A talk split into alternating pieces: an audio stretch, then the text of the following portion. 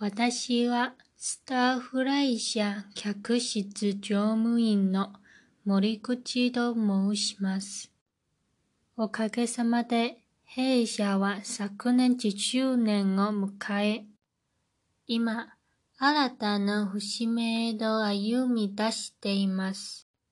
その時間の中、育まれているお客様との盛り語りを新聞室にてお伝えしたく、今回は私の体験をお届けします。自慢話のようでお恥ずかしいのですが、ご紹介させてください。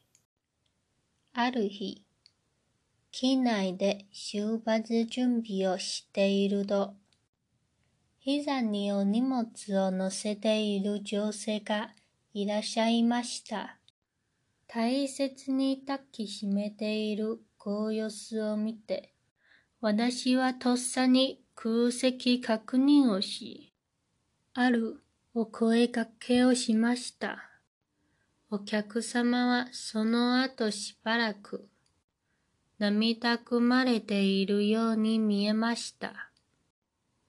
そして後日、思いがけず、このような心のこもったお礼状をいただいたのです。